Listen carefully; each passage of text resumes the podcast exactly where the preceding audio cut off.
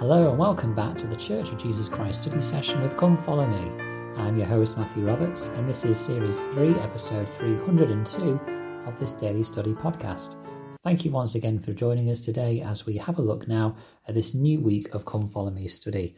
Uh, this is in October the 25th to October the 31st, covering Doctrine and Covenants section 124. Just one section uh, for this week, uh, but there is a lot to get through uh, in this week despite that. One of the longest sections in the uh, Doctrine and Covenants we have here today. Um, this was a revelation given to the prophet Joseph Smith. We'll look at the context of this section really to begin with today, because there's a lot to talk about with it. This section was given uh, in January 1841. Now, those eager eyed of you will notice that our last three sections we had from Liberty Jail from the prophet Joseph were in 1839. That's two whole years of revelations that were not recorded in the Doctrine and Covenants. That's not to say that there were no revelations during these two years, but what it is uh, all about is the fact that the saints had a lot of uh, things to deal with uh, during these two years. Basically, the, the vast majority of the saints, if not all of them, uh, fled from uh, Missouri uh, at the end or towards the beginning of 1839 uh, after the extermination order, the arresting of the the prominent church leaders, um, they just had to scatter. Uh, and it says in Revelations in context, quote, by summer 1839, they had purchased the area of commerce in Hancock County, Illinois, and extensive tracts of land across the river in Iowa territory. Commerce was selected as the new gathering place, and the saints quickly renamed their new city Nauvoo.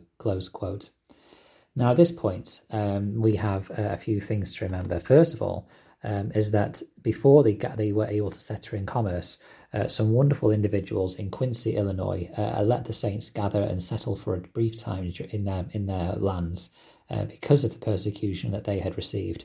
Uh, but they had to move on and find a place to call their own, and as such, uh, they settled in this place, originally called Commerce, but renamed to the name Nauvoo. Now, of course, uh, Nauvoo means beautiful, but um, when they arrived there, it was very uh, difficult to build a city. Uh, there was a, a, large extent of swamp uh, in this area, and it was basically able to be purchased by the Saints because it was so um, not wanted by anyone else.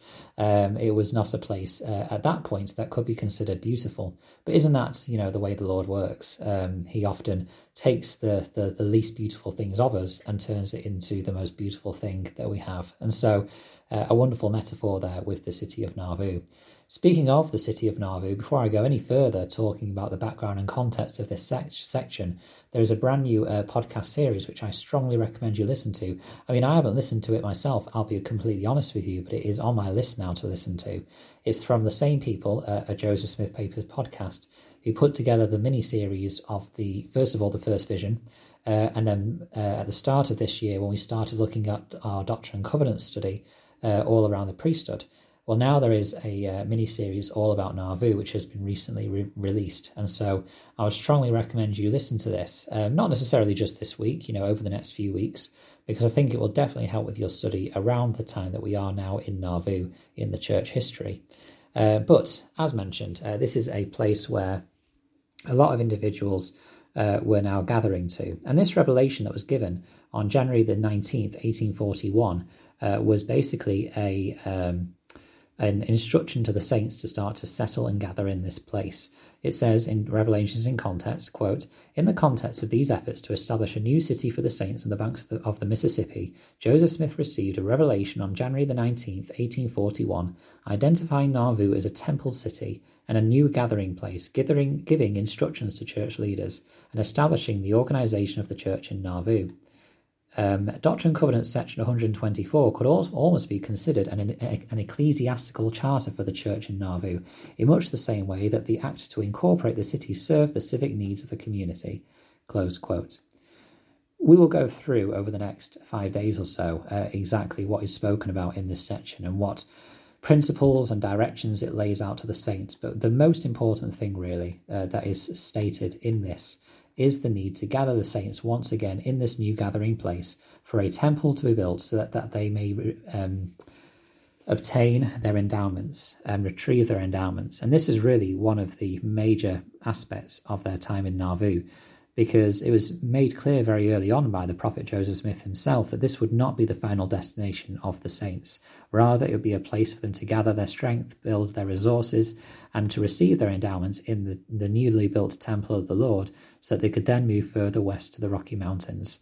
Um, how many people knew about this is not very clear, but it was uh, referred to by a number of individuals that this was the prophet's um, vision in mind that he had received from the Lord. And it was indeed what did happen, despite the fact that he did not travel with them. And in fact, the prophet Joseph did not live to see the completion of the Nauvoo temple.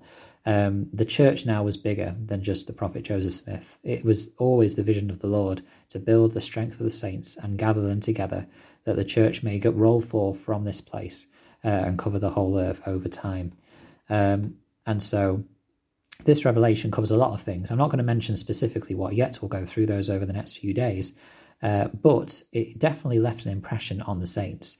In Revelations in context, it says, quote, the Nauvoo experience can be understood more accurately in the context of this revelation and the attempts of the saints to be obedient to its commandments.